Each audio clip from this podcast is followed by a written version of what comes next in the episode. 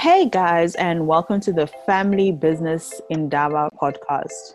We are the voice of African family business, promoting generational wealth and generational legacies. And my name is Susan Tendi. And I am Nika Amani. And we're going to be taking you through the journey of African family business.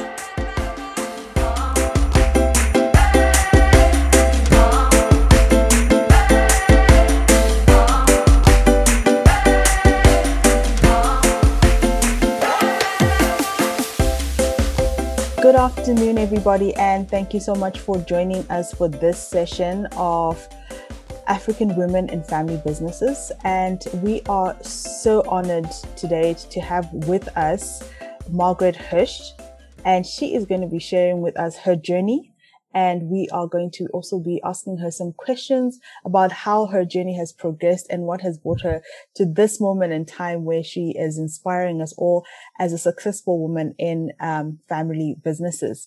And yes, I think our moderator for today, Tariye, is here. So uh, I'll let Margaret introduce herself before Tariye starts asking her questions.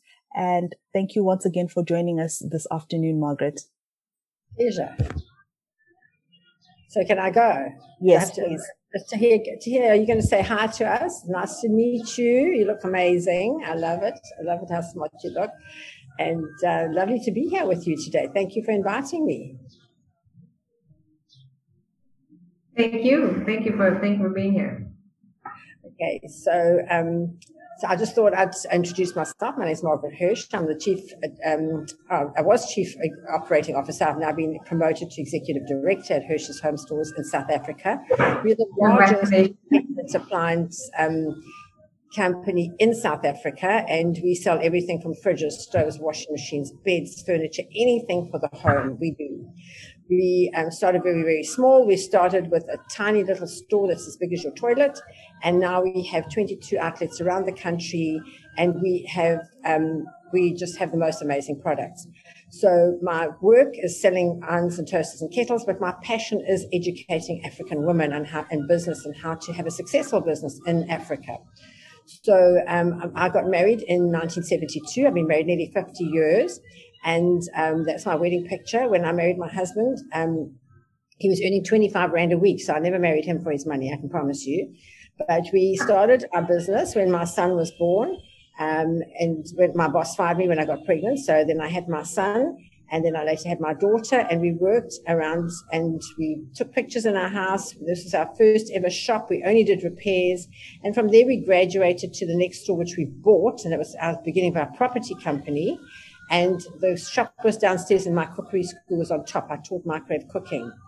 And from there, we graduated over a period of time to our Springfield Park store, which was in the home store concept. And from there, we opened um, a few years later our Umhlanga store in 2001.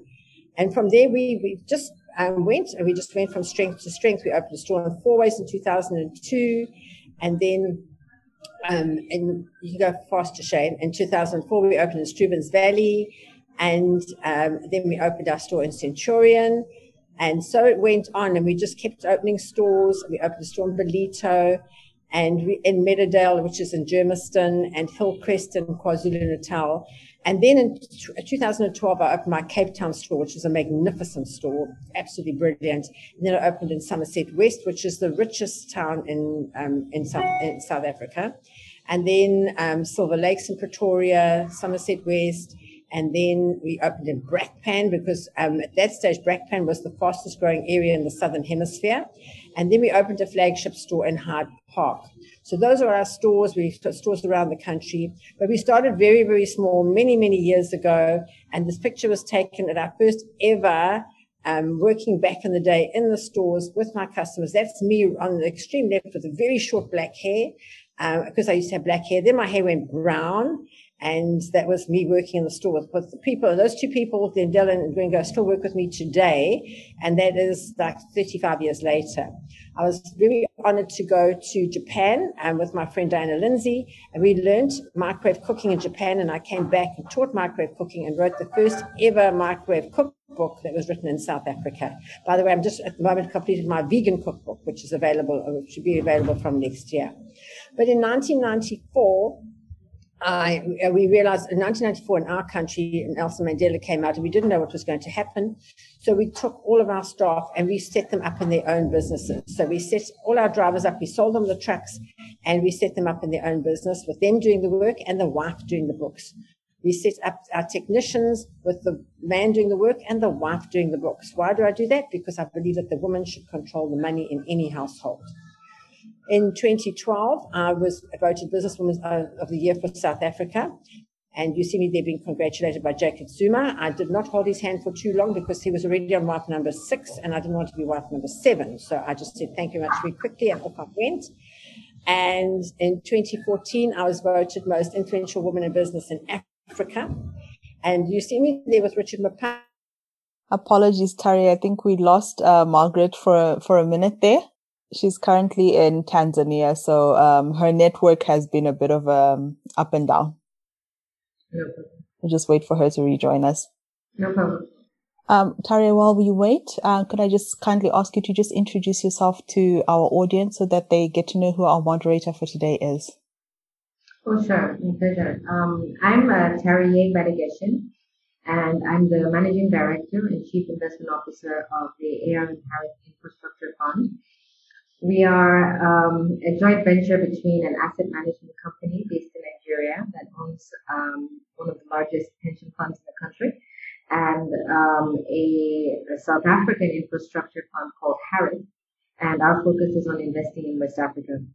I spent much of my career in finance, um, working at the IMF for more large scale government financings to um, uh, working in development finance type, investing in infrastructure, and now to running a, a, fund that invests private equity in infrastructure assets. And so I've really cut my teeth in the African, um, you know, real asset investment um, arena. I've been um, operating in Nigeria for almost 15 years now and investing in African infrastructure for about that same amount of time. And so um, I've had, you know, pretty interesting and exciting career in, in that space here. And um, uh, one of my my passions is to um, sort of figure out how to um, back female founders and entrepreneurs. In my uh, you know, the, my last job, I was actually on the founding team to establish the African Finance Corporation and one of the areas I'm most proud of is that uh, one of our first investments was into a female founded large infrastructure project called the MainOne Cable Company, which was founded by um, Funke Opeke and um, was one of the first infrastructure assets to be um, completed on time and on budget. And um, I would like to say that we did more of those, and they're they're not easy to find. Um, but I'm really proud that we, we made that investment and I actually sat on that board for about 10 years. Um, in my new um, role at ARM Harith, um, interestingly, without even having an active gender lens as such, uh, just by virtue of having a very diverse team um, and having quite a lot of female leadership, both in our uh, shareholder as well as in the organization, we do have um, quite a few female um, um, infrastructure projects and energy projects or female-led um, infrastructure projects, which is something that's um, very refreshing. And I am hoping that um, we will continue to see more female-led um, large-scale projects, both in energy, oil and gas, and infrastructure. Because my experience has been that you know, there really isn't any major difference in terms of the abilities to deliver those type of projects. In fact, maybe, um, you know, you know, uh, maybe I don't want to share my view, but I've generally had pretty good experiences with women leading those type of projects. So we definitely want to see, see more of that. Um, and so that's really it from me. Um, happy to, um, you know, keep waiting for our, our panelists to come on or Yeah, she's on her way in. She had some um, network issues, but um, in the interim, I wanted to just unpack um, the gender piece a little bit in your line of work. Why do you think um, we're still seeing gender biases in the finance sector? Um, well, I I actually think that um, you know the gender bias. I would say is really more toward capital allocation to women. There is less and less gender bias toward leadership, um, especially in, for example, the Nigerian financial sector. There are quite a few women in senior financial positions as CEOs or as executive directors. I think the, the question that uh, we are all trying to unpack in Nigeria, Africa, and even across the world is around capital allocation and why there are so many challenges with the process of allocating capital to women. And um, I think it's a very broad based topic. Um, I think in countries like Nigeria, where most um, funds are obtained from banks, um, there are sort of historical hurdles with respect to collateral and the way that collateral is procured um, um, that can then be provided as a collateral for loans. And I think it's it's it's a very interesting topic for this because if you think about how land is a lot of, of people use in, in Nigeria use land as collateral. And the question becomes where do people get land? How many people really you know use their own cash to buy land? Um, a lot of land is inherited, and so there's inheritance issues with land and cultural issues around inheritance. There's also issues with how um, land is obtained through allocation and allocation through positions of power. Um, that's a very Nigerian thing, potentially an African thing. And because so it's a reinforcing cycle, because we don't have women in positions of power where they can get access to land and therefore use land as collateral. And so I think the collateralization requirements and the, the challenges with with owner owning a collateralizable asset has been a very big constraint toward typical bank funding uh, to women. And I think that's a that's an area that I think organizations like African Family Firms uh, could very much support is really around um, um, land and property and the ability for women to have property. Now, from a private equity standpoint and why we don't see sort of more allocation of equity capital to women, um, you know, I think that the, um, you know, from my experience being in the infrastructure space, you don't have as many women in infrastructure as you do in more of the growth equity space. Uh, so Margaret is back. I think, you know, in terms of finding women that are leading sort of consumer goods companies, um, uh, personal hygiene and personal care, you see a lot more of that. Um, we would expect, you know, I, I have seen a, a, bit more capital going to those type of, of founders. Um, but we need to see a lot more. And I think just, you know, now that Margaret is back, it, I think it would be interesting for us to unpack, you know, the development cycle for female founders and how they sort of build businesses and sort of I, I, I, what I also see is certain founders get to a point where they don't even need the equity or want the equity because equity comes with another type of cost. Um, and so sometimes you find that women just decide to jump over the area where you raise equity because it was just so difficult or problematic and they end up just using other other forms of, of capital. Um, but I, I, think there's definitely something to be to be said there.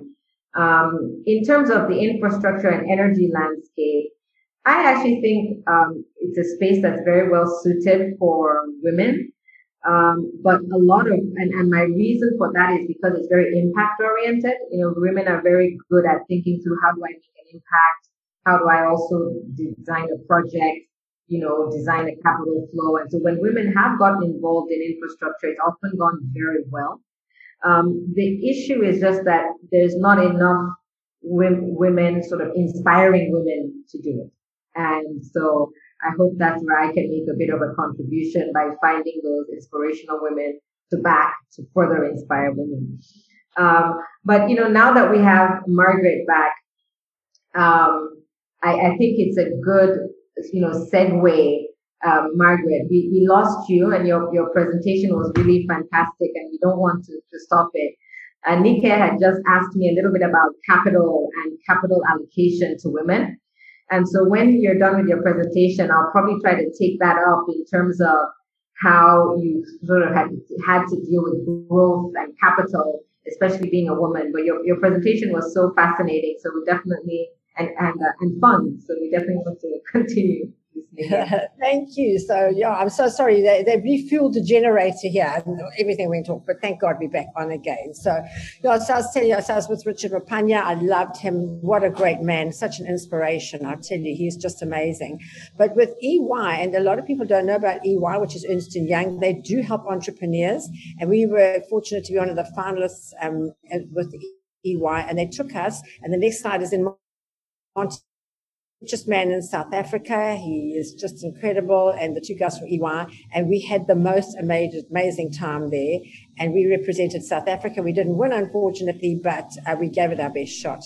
But what I do to help women is um, we started with my friend Sue Barnes. You know, I was uh, 62 when I won Business Woman South Africa. I had no idea that the girls were backing with sanitary pads. I had no idea. Nobody ever told me. How would I know?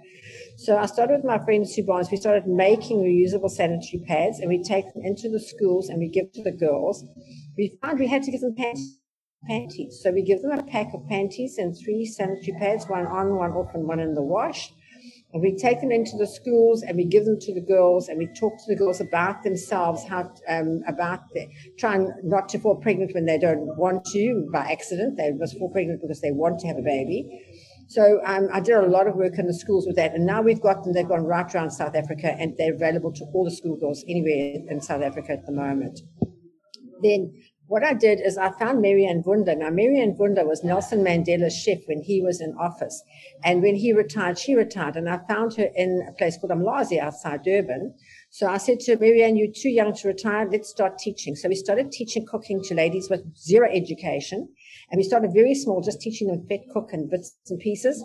But we specialized in uh, funerals because there was a lot of funerals.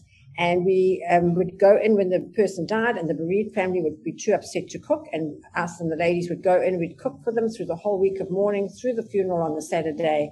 And we even had our own praise singers, who, by the way, are singing in America at the moment. And they started with us just singing at the funerals in Umlazi. So it was incredible. And then, flushed with success with that, I met a lady called Anna, and I call her Anna the Baker. She came to me, she was 56 years old. She was poor her whole life. She said, Margaret, I'm tired of being poor. Help me to make money. So we started and she came to see me. She had 30 Rand in her purse. We took the 30 Rand and we baked a cake. And we then uh, sold it for 60 Rand. And we baked two cakes and we sold those for 120 Rand. And so we went on until she was baking cakes all over. And we started teaching ladies to bake cakes. And the beauty of that is when we got a whole lot of ladies, we had a competition. And for the next slide, you'll see that the, the lady's little boy, who a month ago, we did that in three weeks, so from zero, no education, no cooking experience, to making cakes like that in three weeks. But you see that little boy, how proud he is of his mother now. He was sitting at home with her doing nothing three weeks ago. Now he's been out selling cakes, making cakes, and he's just so proud of her, taking pictures of the cakes. So that's what I do a lot as well. So I start, uh, my big thing is starting businesses with no money and, and, making them successful. So, which is um, against everybody else in the world, I might tell you. But I talk in schools a lot. I love children. So I teach children as much as I possibly can. I speak mostly to the girls about themselves, about their, their periods, about trying not to get pregnant too early, and schools right across the country, all the different schools. I also own Johannesburg School for the Blind. So I found a lot of children were blinded because of fat fires. So that's when I brought in air fryers. So we no longer cook with oil in South Africa. We cook with air fryers so the children will not get burnt. Um, there's another one of me in all the different schools. And then I talk in the high schools, and here I am with Peggy Sue who's one of my absolute heroines. I mean, she is just the most amazing person. From really humble beginnings, of a and from Newcastle Girls High to being the head of Standard Bank, she is just so incredible, and she's just I think, one of the most amazing people in South Africa. But so I started running my own ladies groups to start people off in their own businesses because, you know, they say women don't support each other. Well, we can't talk about it. We actually have to show it. So I showed it. So this I had in all my branches around the country. I'd have a speaker and we'd get businesswomen in and we would help them to grow their businesses and we would help each other as businesswomen to help grow our businesses. And um, from there, I took, then, then people say, well, what about us? We domestic workers. We want to upskill ourselves. So I started upskilling domestic workers and teaching them computers and sewing and knitting and cooking and all sorts of things. And now all those domestic workers have jobs out of being a domestic worker and they've, they've got their own businesses. And then I found, but a lot of women would do well. These women are all self-made millionaires. But, and look at um, Lisa there, she's in a wheelchair and she, in a wheelchair, she could only move one finger and her head. And she made her million. She's got her own business um, finding placements, jobs for um, people with disabilities all those women were millionaires. And so we got together and we supported each other because it's quite lonely at the top. There's not many of us out there. So we could support each other. And from that, I met Melanie Hawken, who is, um, she, she's the owner of Lionesses of Africa. And we went to Cote d'Ivoire. So we go around Africa and to all the different countries and we help businesswomen to, now that little girl there, she started a jam factory from nothing. She has a standard three education and she's now owns the biggest jam factory in Cote d'Ivoire. So we meet the most amazing people. And on the next slide, you'll see those are all businesswomen from Cote d'Ivoire, from the oldest to the youngest. It's just incredible. But then I, I wanted to help entrepreneurs to actually grow their businesses because a lot didn't know how to. That was our first entrepreneurs incubator we held two years ago. And from there, it's grown to a huge, huge setup. And I have amazing speakers like I've had Robin Banks, who's the famous uh, guy who teaches mind power.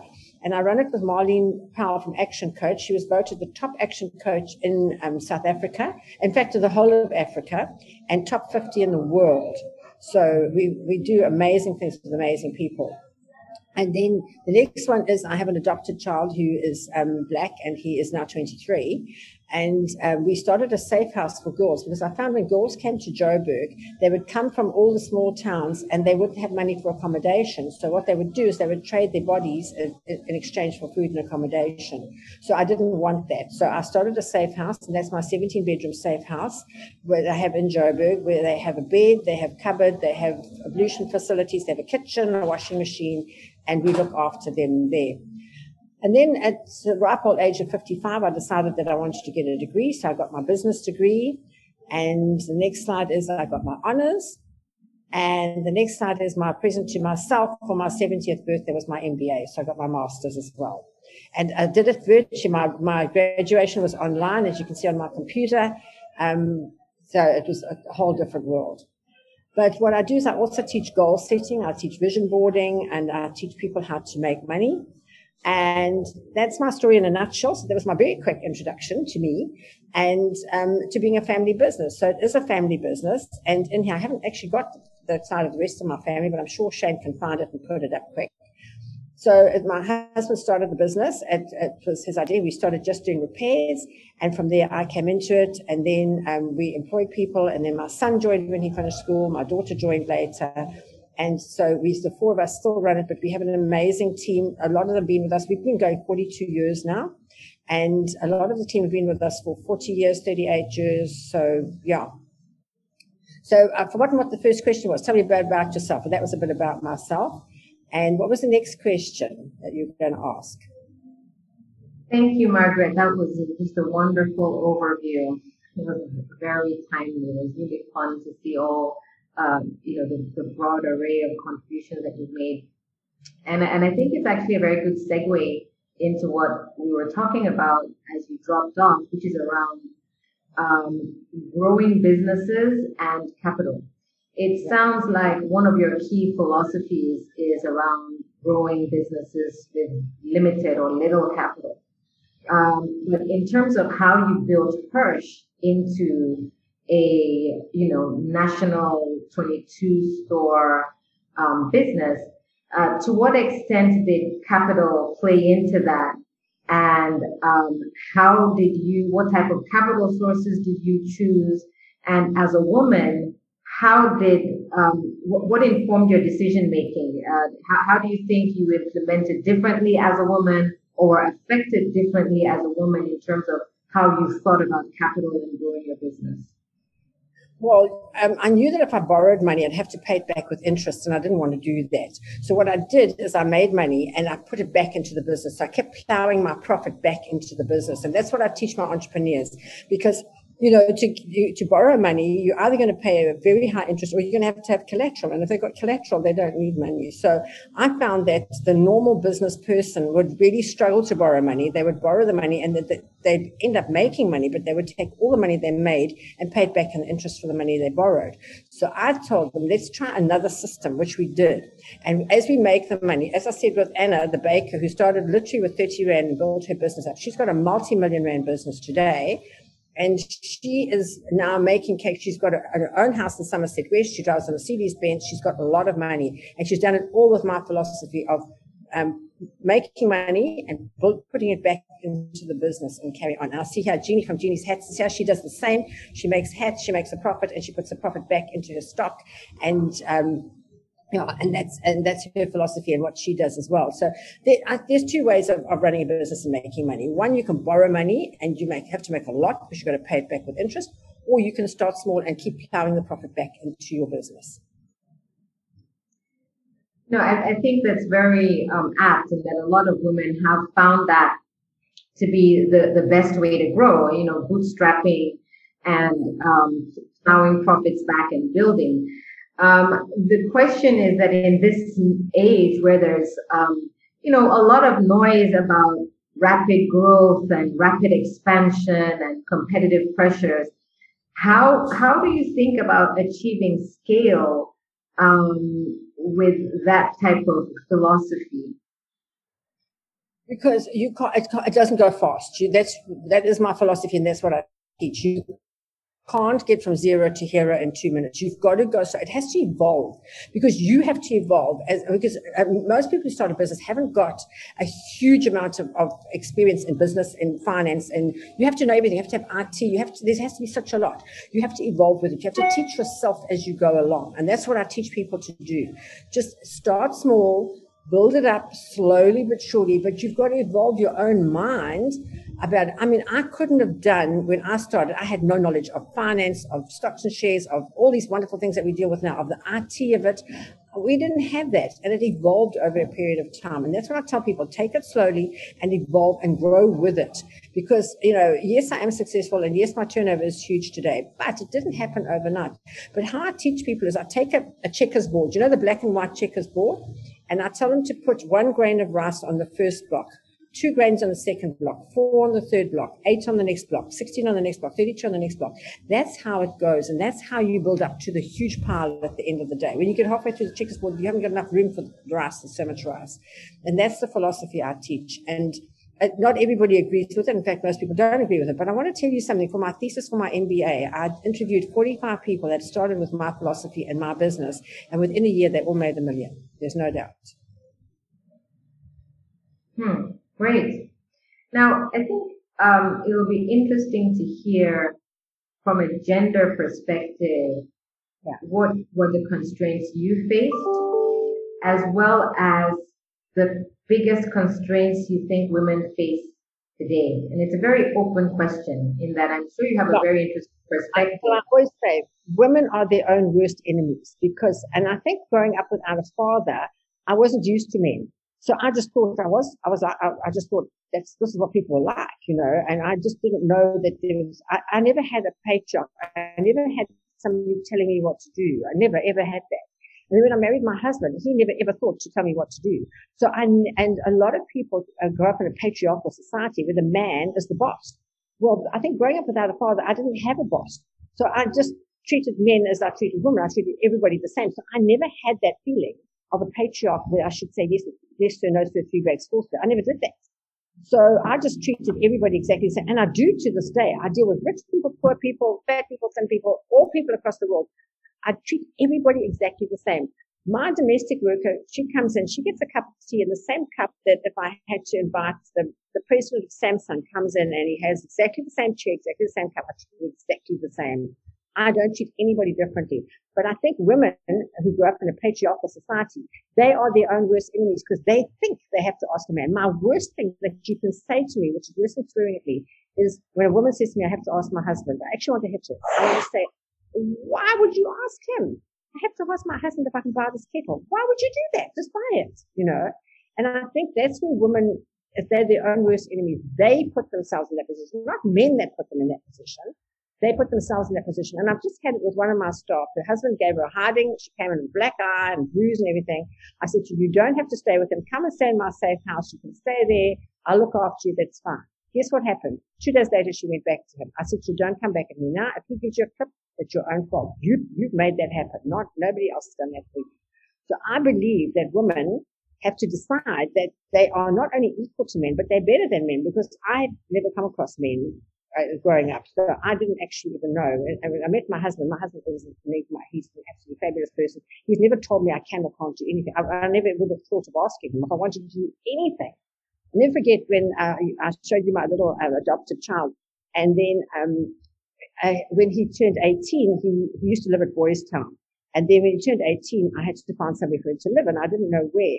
And I went bought my shop in Somerset West. And one afternoon, I bought for 25 million rand cash. And I phoned my husband and I said, I've just bought this place for 21 million rand. And the reason I bought it is it had a flat in it and Kushli could live there. And um, he said to me, oh, you know, that's fine. He didn't care. Don't worry. He didn't say you can't spend that kind of money. He didn't, he didn't even think to say I could. And I never thought to ask him if I could buy it. I mean, just, I just did. So I think that's what a lot of women have to take responsibility on their shoulders. You know, it's easy to ask a man because if you make a bugger up, he'll, you know, you can say, oh, well, I asked my husband, he's like with you. He would take the blame. I think as women, we've got to take responsibility for ourselves. We'll stand on our own two feet and say, this is me. I'm not going to ask any man for anything. And I don't. And in business, I deal with, I'm always the only woman on the board, always. And I never ever ask a man, is this possible? Can I do this? I just say, this is what we're going to do. And guess what? 99.9% of the time they agree with me. And if they don't agree with me, they're sorry afterwards because they end up with me anyway. And that's what I believe. Sure. In fact, you know, sometimes when, you know, women who are in leadership positions think about what may differentiate themselves, um, you know, sometimes I think about sort of the being just lucky, like you're lucky that you were born without uh, uh, a strong patriarchal environment, or lucky that you were born into a very supportive father or supportive husband situation. So the question that I have for you is, is it that patriarchy is imposed or that women enable patriarchy? Definitely women enable. I told you, women are their own worst enemies. They make it happen because they don't want to stand on their own two feet. They don't want to take responsibility. It's so easy to say, oh, I have to ask my husband. And that's just your little way out where you, if you just want to say, no, this is me and this is what I'm going to do. So yeah, definitely. Um, they, although they're born into a patriarchal society, they like it because you don't have to take responsibility for anything. And you know, people who take responsibility in life are 80% more successful than those who don't. That's a, that's a fact. It's a proven figure. And so if we take this and extend it to your family, you know, you mentioned that you have a daughter and you have a son and they're all active in the business. How have you taught responsibility and accountability? And how are you thinking about um, trans transfer or sort of um, the role of your daughter, for example, in the family business? How, how do those conversations unfold? If you meet my daughter, she makes me look like Mickey Mouse. She's a very strong woman. And um, so many times in her life, she's come back to me and said, Mom, thank you for making me a strong woman because I would never have been able to cope with this situation if it wasn't for being a strong woman. So yeah, I mean, I could give you so many examples, but she's extremely strong. My son, my son took over. He actually is the head of the business because I have five grandsons. So my daughter has three sons and she is absolutely determined to bring them up to be the best that they can possibly be. So they are top of everything, you know and she puts a lot of effort in. And I have agreed to allow her to bring up those boys the way she wants to. Um, she does still work in the business a lot, but I've said to her, your boys come first. They're, if you've got anything to do with the boys, that comes first and work will come second. Whereas with my son, he's got a wife and I said to him, Your wife will take care of the children and the work will come first. So we have that very good balance in there. My daughter's children are older than my son's children, so they will graduate before his due. So I think it's going to work out right because as my, my daughter's children get bigger, she's spending more time and doing more in the business, but she still gives them everything because they have to be top notch. And how does that work out in your conversations with the family in terms of um, her role as um, a woman? In that, does it cause any tensions because she has to sacrifice time? How do you how do you manage in the family boardroom thinking about her her role and her her, her trade offs between being a woman and a mother and contributing to the family business? Yeah, she, as I said, she's very, very strong. So she can cope with anything. She, uh, my children are very hardworking as well. I think that makes a huge difference. You know, I had a friend who had a similar business to mine and I saw her spoil her children. She had four children. She spoiled them rotten. And I just looked at those children and luckily she's quite a bit older than me. So her children were older than mine. And I looked at them. I thought, I'm never going to have spoiled children like that. My children are going to learn to work. And being in retail, we work a seven day week. Um, so we work really hard. We work long hours. You know, I'm in, I own the Samsung stores as well. So I'm in the, the, the shopping centers, which in December we're closing at 11 o'clock at night. So we work really hard and we work long hours. So yeah, we put a lot in, a lot. But it, it's fine. You know, it all works out evenly at the end of the day. You know, one puts an extra effort here, one puts an extra effort there, one will do a bit more here, I want to do a bit more there. But at the end of the day, we go for as a unified force because we have to be a unified force because we've got a very big staff and if there were any cracks in it. I mean, I was, you know, being African as I am, I told you I'm born in Zimbabwe, grown up in South Africa, and at the moment I'm in Tanzania. Um, you know, I, am a very strong African, and in Africa, the, the elephant is, has the matriarch. She calls the shots. And if you want to be a strong woman, you be the matriarch, but you've got to call the shots, but you've got to take the rubbish when it comes and, and deal with it. You can't just say, I'll do the good things and not the bad. You have to deal with everything across the board. Right. Right. And just from a, a generational standpoint, um, you know, you started just from your story, um, you know, you started your business, um, you know, small, small business, um, running a family, probably, um, even running a family and then so, so supporting to, to start a business. And you've seen this business grow. Um, and you've also seen your country evolve. You've seen how, you know, you've seen how all these relationships have evolved. What is your vision for how your business grows and sort of how um, the generations of young people that are now evolving sort of also make contributions to the development of business? How do you see your legacy in, in that context? Well, I, you know, I did start a legacy and we have a, the most amazing staff. We've got a big staff, of over 2,000 people. And, um, I'll give you one for instance. I told you in 1994, we sold our trucks to our drivers and one driver's name was Kumaran Rangasamy. He's an Indian man from Durban. And he, he brought up his children and he said they're never going to be drivers like me. And he educated them and they all came out with degrees. And of course, there were no jobs for them. So his son came into his business he improved upon it. He now has a very big logistics business. And Kumaran is still doing the deliveries for me, but his son has the logistics business that he's running and growing. So I've seen it right across the board with all my staff, how they, they have all educated. I've really pushed them to educate their children, that their children would have university degrees. And, um, although my children didn't have university degrees, I sent my children out to work. I said, I'm not paying for you to go to university. You must go and work. And they did. Um, my son went to London. He worked for the Gap, which is an American company in London. So he learned retail there from the ground up. My daughter worked at Sugar Bowl, California. She went on an exchange program. And when they tested her to see what she would be good at, her best thing was retail. And they put her into retail school. So she learned retail there. Then she came back to us. But we didn't just leave it there. We continually studied. We studied at Disney University in America which, you know, Disney is the biggest employer in the world and they have their own university for their own staff, but they take other staff in as well, other people in as well. And we studied at Disney University, all of us. And we took a lot of our staff as well and they all studied there. But we do, we, we continually studying, we continue learning, we continue evolving. And not only in the run of the mill things, we also do, um, for instance, um, we we do mind power. We've all learned mind power. We've all done the fire walk where you walk barefoot over 15 meters of red hot coals to prove that your mind is so strong you don't burn your feet. So we do amazing things all the time. You have to keep evolving and growing. It's not, you know, you don't arrive. And even now, I'm 70 years old, I'm still evolving. Mm. There's something that you said that is very interesting, which is about the drivers and the women and really bringing up the, the wives and the children in among your staff and really sort of almost being a, an evangelist for access to opportunity across the family spectrum. Yeah. But when you do that, you also push against a lot of norms. You challenge norms. You, and, yeah, you challenge norms. You, you challenge the establishment, even if it's the establishment of family, right? Or establishment of what is known to be marriage.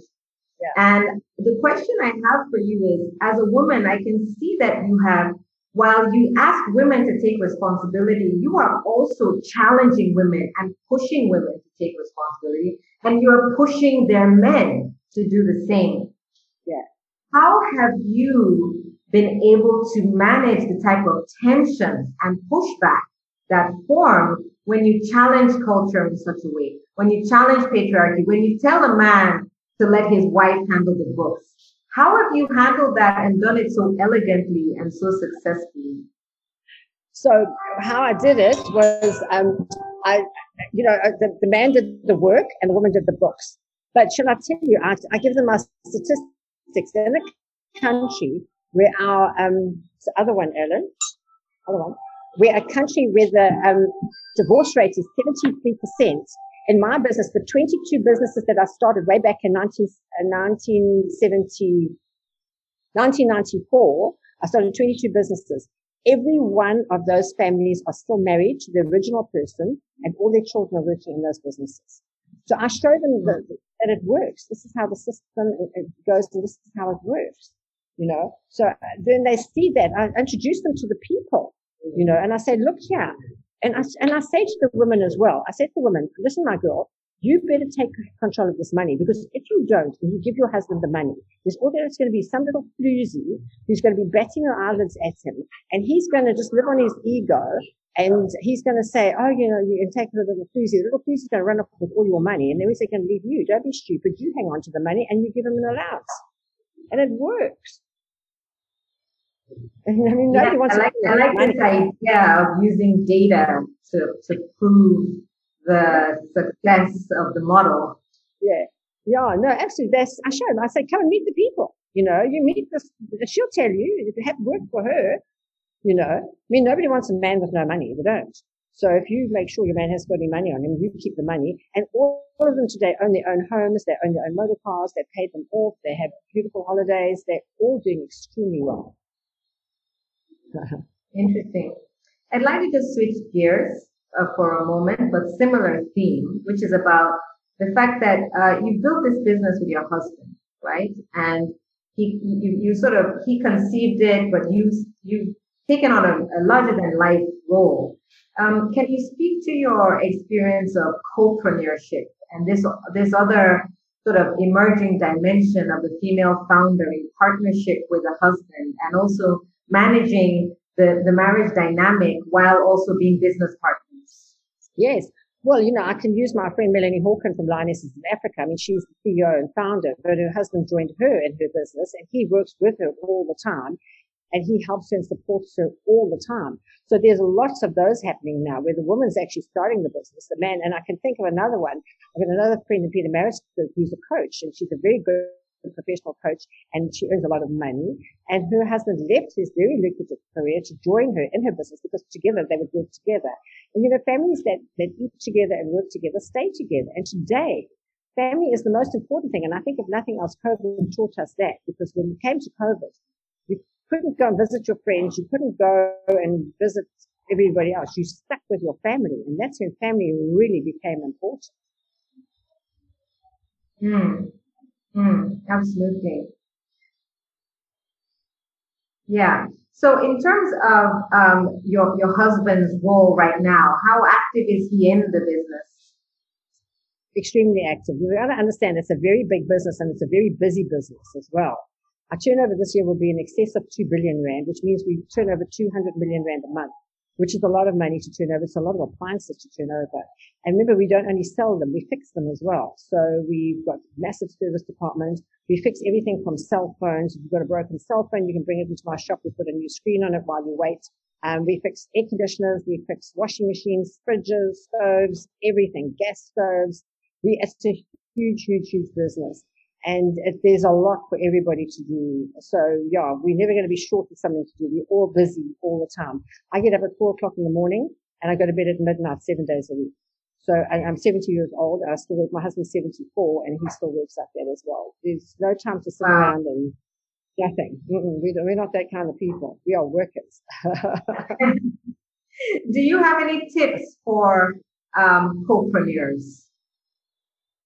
Yes, you know, um, you, uh, uh, uh, we ask a lot of times because we've been married nearly 50 years now. People ask us, how do you stay married for so long? I said, it's very easy. We each give 100%. If you ask me, like it seems that I'm doing everything. If you ask my husband, he thinks he does everything. You know, so you each got to put in 100% and that gets you going and gets you on. And we can't fight. We don't fight. You know, there's an old saying, you don't have to attend every argument you're invited to. So if somebody invites you to an argument, you just don't attend. So if he wants to, if he had to come up, he wouldn't ever think of it. But if he did come up with an argument, I'd say I'm not attending this argument. Not. Because arguing is just trying to get somebody else to do what you want them to do. So he lets me do what I want to do and I let him do what he wants to do. So we never have to argue. Never. Hmm. Now, now that's, that's, you got such a puzzle on your face. Hmm. Okay. I think I missed the last bit but I, I, I'm sure everyone else did get, um, you know, the, the co-preneurship world. Pardon? You have such a puzzled look on your face as if to say, how on earth do you do that? no, I, I, I, I didn't hear you. I didn't hear that. I was listening to what you were saying and you broke up for a moment there. Okay. Um, but you know, the, with respect to, um, you know, women-led businesses versus businesses led by men. And I, I know you definitely have your own philosophy. Um, but, you know, as you've seen businesses evolve and you have your um, million woman uh, group there that you showed us a picture of, um, would you would you be able to describe what you see as the key differences between um, how women um, build businesses versus men is there a, a, a, character, a style, uh, something that you would say sort of differentiates the way women think about business or how they approach leadership of organizations or, or founding um, founding businesses? You know, if a woman uh, is a woman in business, you've got to be tough. There's, there's no room for sissies here, so you've got to be tough. And what a lot of women do, you know, as women we're taught to be nice and sweet and kind and, and happy and to everybody.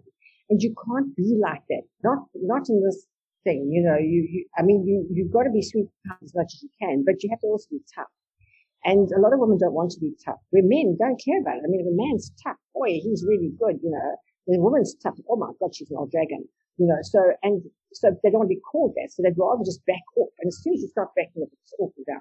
So we don't want to do that. And I think women, you've got to understand you have to be tough. You've still got to be nice and sweet and kind and do everything right, but you've got to be tough and you don't let anybody push you around.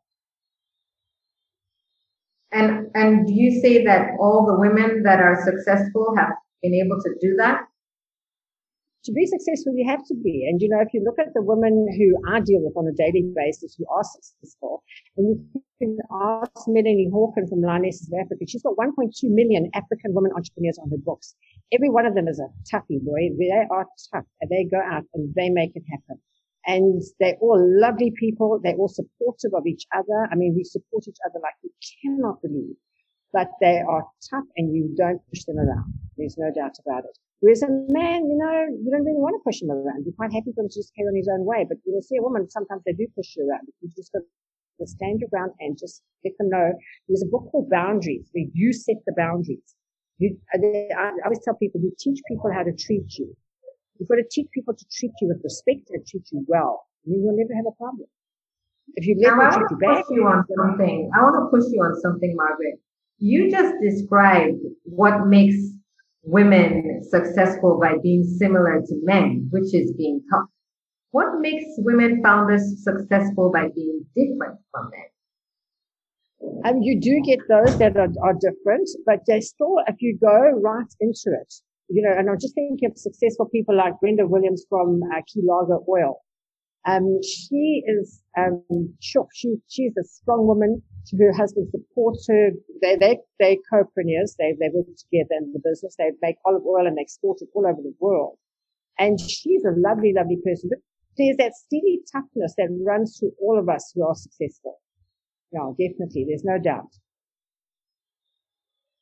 So with many of us on this call, um, probably many of us fit that category. Um, some some element of, of, toughness and managing that balance. But I do see that you've done so much with um, supporting um, women in your ecosystem. Um, and as you know, almost looking at at those of us on this call, how do you think um, women can do more for women? Um, you know, it's one thing to be responsible for ourselves, but what is it that we can all do individually? Um, and you know, you know, sort of with your experience, if you could think about how to really make that impact in pushing more women into founding organizations, into building sustainable and long-term enterprises. How do you think all of us can, in our day and in our work, make those contributions? What are the difference? How, how, how, how could we do that? I think making women's groups, and that's what I've done. I've got lots of women's groups. In all my branches, I have women's groups. I run a women in business, um, a whole setup there, which uh, we have speakers and we teach women in business. Um, I encourage when we have a, a, business called Biz Cafe, where we have coffee every Friday morning at nine o'clock, and we all get together and we support each other. So somebody's um, a sign writer and somebody's runs a plumbing business and somebody's got this, we all support each other. So I have lots of women's groups. So I showed you my women's group, the Women of Worth, which are my self-made millionaires. They, we all get together as well. We all like-minded people. So, and then even the domestic workers, you know, we teach the domestic workers, we get them all together, they collaborate with each other. You know, women like to talk to women. They really do. You talk to a man and he just gives a solution and moves on. Women like to just mull it over and chat about it. And, and women do like to help each other. I think in the past we were taught not to help each other. But now the modern woman helps. They say girls fight, but women support each other. And that's what we find. That women are supporting each other. Definitely. Yeah, no, I think women's groups are um, you know, definitely um, growing and the need to build a network and the acknowledgement that um, networks also don't happen automatically. You know, there's a lot of deliberateness to how networks, even, even men's networks are built deliberately, right? They don't just happen naturally. The men's clubs, the men's sports, the different ways they engage, you know, all happen deliberately. So we have to be a lot more deliberate in, in how we build that. But, you know, in your organization, when you make these kind of special inroads for women, um, how do you respond to people who, who would say that you're treating women too special or you're giving, you know, you're not actually being fair? Are you, do you then have to think about how you manage both and actually then have to worry about whether you're you're, you're treating the guys as nicely as you're treating the women? Well, the guys are always welcome, but they don't want to come because, you know, they're really outnumbered. I mean, I can have 85 women in a group and the men, we do have them in our, um, and our entrepreneurs club, we do have men, but they're few and far between, I have to tell you, because men also are quite arrogant. They don't want to say, oh, you know, I'm vulnerable. My business is not doing well. I'd like help from you. They don't want to come and say that. They'll rather go and, you know, drink and, you know, get your buddy to help them type of thing. So I must say my speciality is women. I love women. I love working with women. I love building women up. I love building up their confidence. I just got a, a letter today from one of the women and she said, if you'd have told me last year that I would be able to stand up in front of hundreds of people and talk, I would have said never. And she said, I've done it. She said, you built my confidence. And she said, to me, that was the most important thing. She said, any gift you give me would not have been as good as giving me my confidence. And that's what she gave me. And that was a letter I got today. So um, to me, that's that's my joy, and that's why I carry on doing it because I just get such joy out of women who've been downtrodden their whole life, been subservient their whole life, who now can stand on their own two feet and stand up for themselves, look after their children, and feed their children, and show, and become role models for those children to be proud, strong people. Wonderful. I think that's um, um, really great way to segue into taking some questions from the audience. Um, I, I tried to give you tough questions, but you're you're tough. I wasn't able to throw you off. I tried.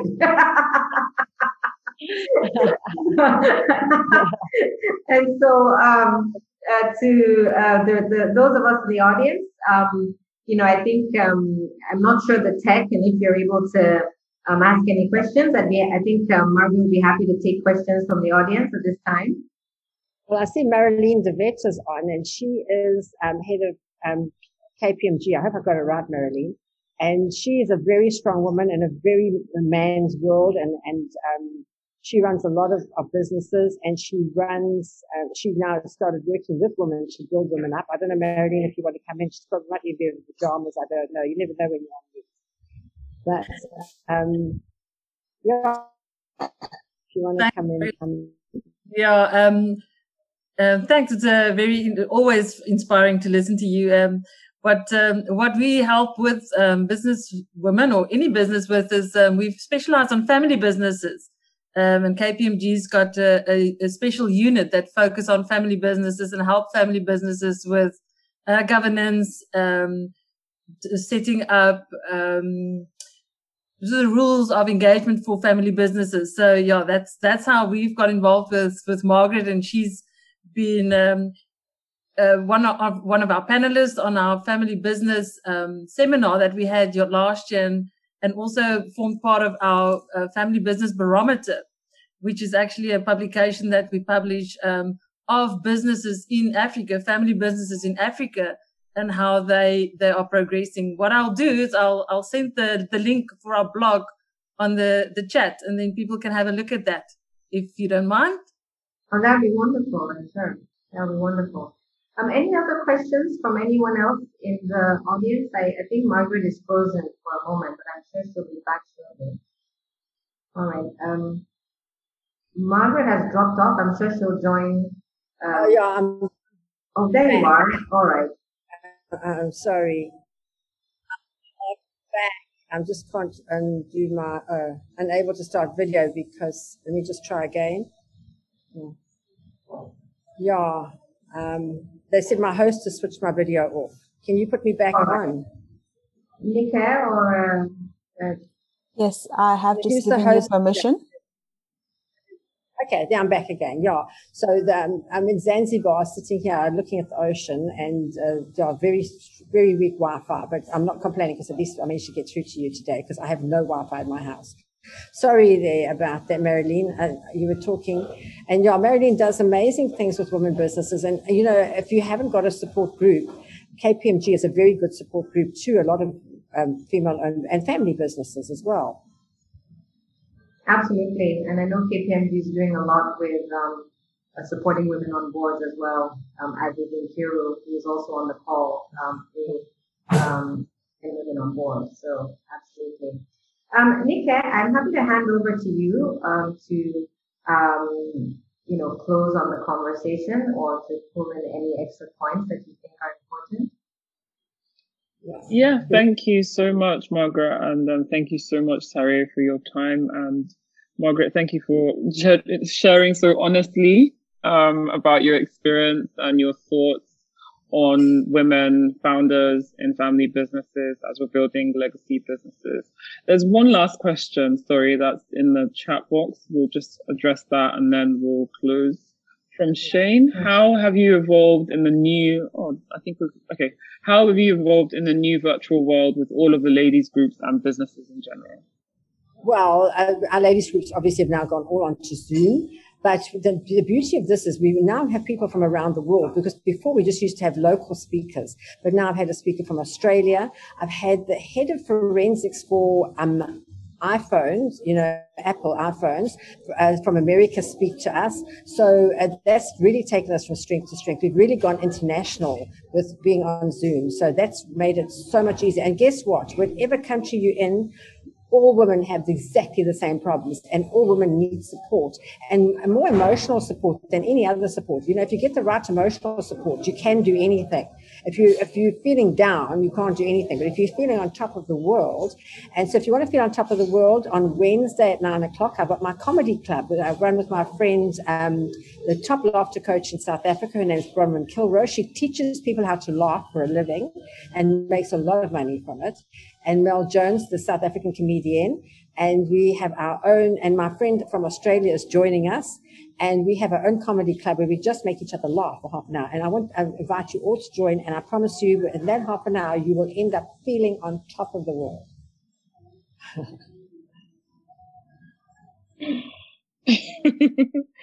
Incredible. you see, you laugh just thinking about it. oh, Lord knows I need to laugh. Oh, awesome. Thank you so much, Margaret um, and Tariye. if anyone would like to get in touch with you both, how best can they reach you? Um, uh, first, yeah, um, Margaret. Margaret at hirsch's.co.za, but I'm on Facebook, LinkedIn, Instagram, Twitter, everything, every day. Um, so uh, you can always see me there and we post all the time. Yeah. Great. And Tariye, you? Reach out to me on LinkedIn and just send me a message or it's tariye.gbadegesin at aonm.com.ng. Uh, but LinkedIn is always a great way to just track me down and send me a message. Yeah, awesome. Thank, Thank, you, you so much. I enjoyed this last hour. Thank you for inviting me. I really appreciate it. Thank, thank you, Nick and Vicky, and uh, everyone for putting this conversation together. Thank you. Thank you, Margaret, for all of your insights. Great time. Thank you. Cherry Bar. Lots of luck.